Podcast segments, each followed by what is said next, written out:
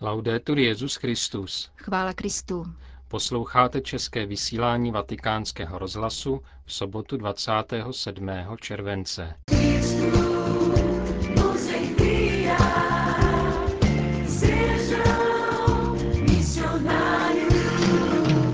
S papežem Františkem na Světových dnech mládeže v Riu. Šestý den apoštolské cesty do Brazílie. Mše svatá s biskupy, kněžími, řeholníky a seminaristy, kteří se účastní Světových dní mládeže a setkání se světem politiky, kultury, ekonomiky a náboženství. To jsou hlavní body našeho dnešního vysílání, ve kterém se rovněž vrátíme k páteční křížové cestě.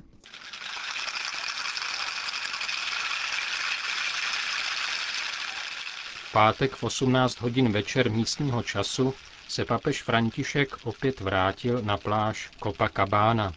Městské pobřeží, které hostí novoroční ohňostroj a jiné zábavné akce, se tentokrát stalo dějištěm křížové cesty. Na jejím vizuálním stvárnění se podílelo 280 dobrovolníků i profesionálních herců. Autoři rozjímání, dva brazilští kněží s výjimečnou zkušeností v pastoraci mládeže, interpretovali Ježíšovu bolestnou cestu na Kalvárii v soudobém pohledu. Každé ze 14 zastavení upozorňovalo na existenciální otázky dnešních mladých lidí, od osamělosti či lásky k misijnímu poslání a materství, od studentského života po utrpení, tělesné postižení a smrt. Jakkoliv bylo umělecké stvárnění včerejší pobožnosti působivé, nevytratila se její hluboká duchovnost a liturgická vážnost. Skutečným protagonistou se stal kříž Světových dní mládeže. Neslo jej 30 mladých lidí pěti světadílů za doprovodu dalších 200 účastníků setkání, kteří mávali státními vlajkami jednotlivých zemí. Nikdo se nemůže dotknout Ježíšova kříže bez toho, aby na něm nezanechal něco ze sebe samého a zároveň, aby nenesl něco z Ježíšova kříže ve svém vlastním životě. Zahájil papež svou španělsky pronášenou promluvu v závěru křížové cesty. Ježíš se svým křížem kráčí po našich cestách a bere na sebe naše obavy, naše problémy, naše utrpení i ta nejhlubší. Ve svém kříži se Ježíš spojuje s mlčením všech obětí násilí, které nemohou křičet, zejména těch, kdo jsou nevinní a koho nikdo nebrání. Svým křížem se Ježíš sjednocuje s rodinami, které prožívají těžké chvíle či oplakávají tragickou ztrátu svých dětí se všemi lidmi, kteří trpí hladem, ve světě, který si na druhé straně dovoluje přepich každodenního vyhazování tun jídla. Kristus se křížem spojuje s těmi, kdo jsou pronásledováni pro náboženské přesvědčení, pro svůj názor nebo jednoduše pro svou barvu pleti. Ve svém kříži se Ježíš sjednocuje se všemi mladými, kteří ztratili důvěru v politické instituce, protože vidí jejich egoismus a korupci, anebo ztratili důvěru vůči církvi, a dokonce víru v Boha, kvůli nesrovnalostem života křesťanů a služebníků Evangelia. Ježíš tolik trpí naší nedůsledností. Na Kristově kříži leží utrpení, lidský hřích, také náš hřích. A Ježíš přijímá toto všechno s otevřenou náručí, nese na svých ramenou naše kříže a říká nám odvahu. Svůj kříž neneseš sám, já ho nesu s tebou. Já jsem zvítězil nad smrtí a přišel jsem proto, abych ti dal naději a život. Co kříž zanechává v každém z nás, tázal se svatý otec. Zanechává dobro, které nemůže dát nikdo jiný, jistotu věrné boží lásky k nám. Avšak Kristův kříž nás také vyzývá k tomu, abychom se nechali nakazit touto láskou. Učí nás vycházet ze sebe samých, jít druhým naproti a podat jim ruku. Nos invita a salir de nosotros mismos. Kolik tváří doprovázelo Ježíše na jeho cestě na Kalvárii? Pilát, Šimon z Kyrény, Pana Maria, jeruzalémské ženy. Komu z nich se chceš podobat? Chceš být jako Pilát, který nemá odvahu jít proti proudu a zachránit Ježíšovi život a proto si nad ním míje ruce? Jsi jeden z těch, kdo předstírají neznalost a stáčí zrak opačným směrem? Nebo si jako Šimon z Kyrény, který pomohl Ježíši nést onen těžký kříž? Jako pana Maria a ženy, které neměly strach doprovodit Ježíše s láskou a něhou až do konce. Kým chceš být? Pilátem, Šimonem nebo Marií? Ježíš se na tebe dívá a ptá se, pomůžeš mi nést kříž? Bratře, sestro, co mu ve své síle mládí odpovíš? Con toda tu fuerza de joven, ¿qué le contestas?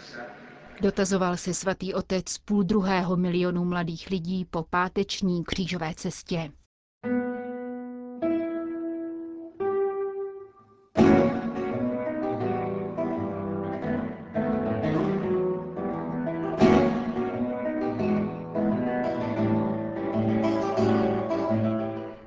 Dnešní program zahájil svatý otec myší svatou v katedrále v Riu v 9 hodin tamního času.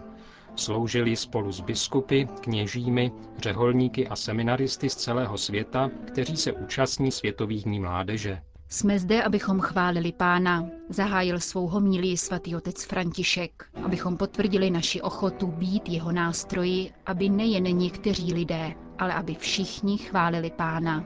V promluvě se pak zastavil u tří rysů, které jsou vlastní povolání kněží a zasvěcených osob, že jsou povoláni Bohem, povolání ohlašovat evangelium a povolání podporovat kulturu setkávání.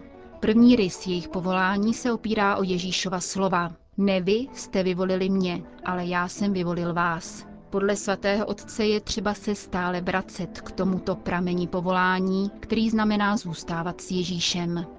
No es la creatividad, por más pastoral que sea, no son los encuentros o las planificaciones lo que aseguran... To, co přináší plody, není pastorační tvořivost, nejsou to plánovací setkání, ale schopnost být věřícími v Krista a věrnými Kristu, který s naléhavostí říká, zůstaňte ve mně a já ve vás.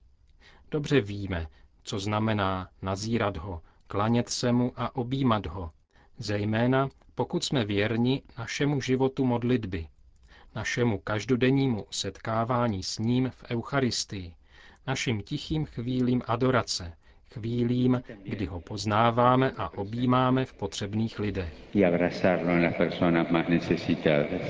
Druhý rys povolání, totiž hlásat evangelium, se netýká jen kněží a zasvěcených osob. Papež František ve svého míli připomněl, že se týká každého pokřtěného, že je to podstatná část toho být křesťanem. Úlohou kněží a řeholníků je povzbuzovat mladé lidi k tomu, aby měli odvahu být Ježíšovými misionáři.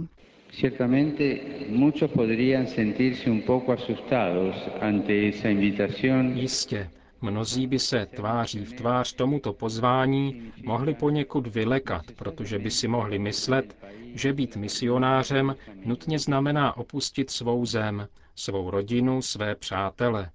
Ale prvním místem, kde mají evangelizovat, je jejich vlastní domov, prostředí, kde studují nebo pracují, jejich rodina a jejich přátelé.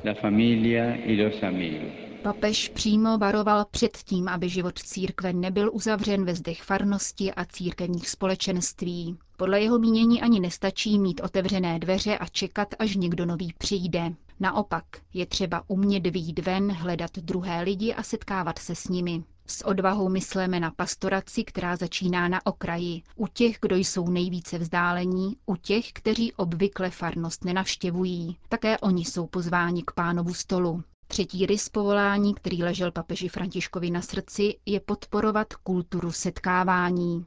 Jako již několikrát v těchto dnech vyjádřil zklamání z toho, že v dnešním světě převažuje tendence, kterou nazývá kulturou vyloučení a odepsání druhých. Podle jeho slov schází často v tomto světě místo pro staré lidi, pro nechtěné děti, není tu čas na to zastavit se u chudáka na okraji ulice.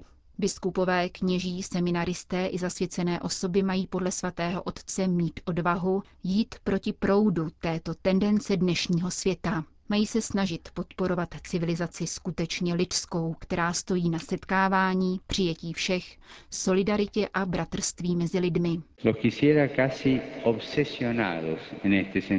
Dovolte mi říci, že musíme být v tomto smyslu téměř posedlí. Nechceme být domýšlivci, kteří vnucují své pravdy. To, co nás vede, je pokorná a šťastná jistota toho, kdo byl nalezen. Byl dostižen a proměněn pravdou, kterou je Kristus a kterou nemůže neohlašovat. No Ukončil papež František svou homílii.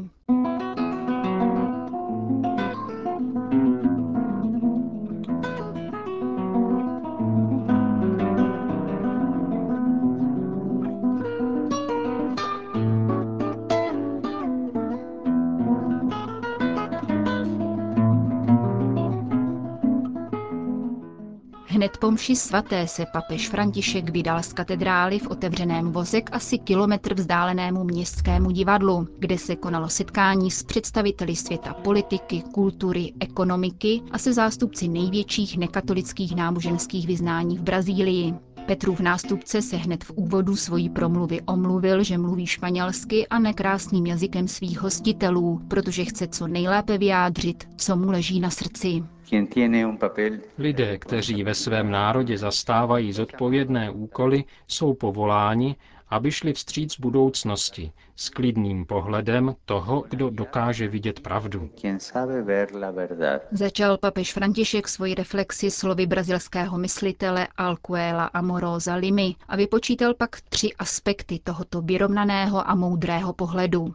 Prvním je původnost kulturní tradice, druhým solidární zodpovědnost při tvorbě budoucnosti a třetím konstruktivní dialog při nakládání s přítomností. En primer lugar, es de justicia valorar la originalidad dinámica que caracteriza la cultura brasileña. V prvé řadě je důležité docenit dynamickou originalitu, kterou se vyznačuje brazilská kultura ve své mimořádné schopnosti integrovat různé prvky přispívat k růstu celkového zličtění, kultury setkávání a vztahů, to je křesťanský způsob, jak podporovat společné dobro a radost ze života. Křesťanství spojuje přesah a vtělení, dodává neustálou svěžest myšlení i životu, na rozdíl od zklamání a rozčarování, která zaplavují srdce a šíří se ulicemi. Que pueden invadir el corazón y propagarse por las calles. Druhým prvkem, který papež naznačil, je sociální zodpovědnost, která vyžaduje určitý kulturní a ve svém důsledku politický vzorec. Jako třetí bod uvedl papež konstruktivní dialog. Entre la indiferencia egoísta y la protesta violenta siempre hay una opción posible. Mezi sobeckou lhostejností a násilným protestem vždy existuje ještě jedna volba, totiž dialog. Dialog mezi generacemi, dialog s národem, schopnost dávat a přijímat a zachovat si přitom otevřenost vůči pravdě. Je nemožné myslet si, že by mohla mít budoucnost ta společnost, do níž by silnou měrou nepřispívaly morální síly. A demokracie, která by se nikdy neoprostila od pouhého zastupování zákonem stanovených zájmů. de intereses establecidos. Právě v tomto bodě spatřuje papež zásadní přínos významných náboženských tradic, které sehrávají plodnou roli v kvasu společenského života a oživení demokracie. Řekl dnes mimo jiné papež František představitelům brazilského světa politiky a kultury.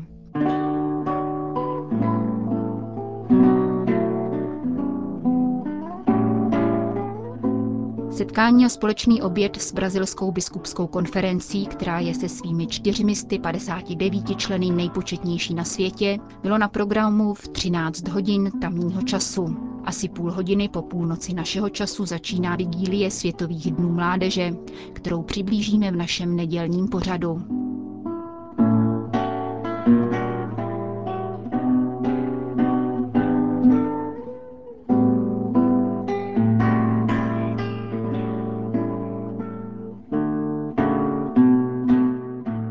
České vysílání vatikánského rozhlasu. Chvála Kristu. Laudetur Jezus Christus.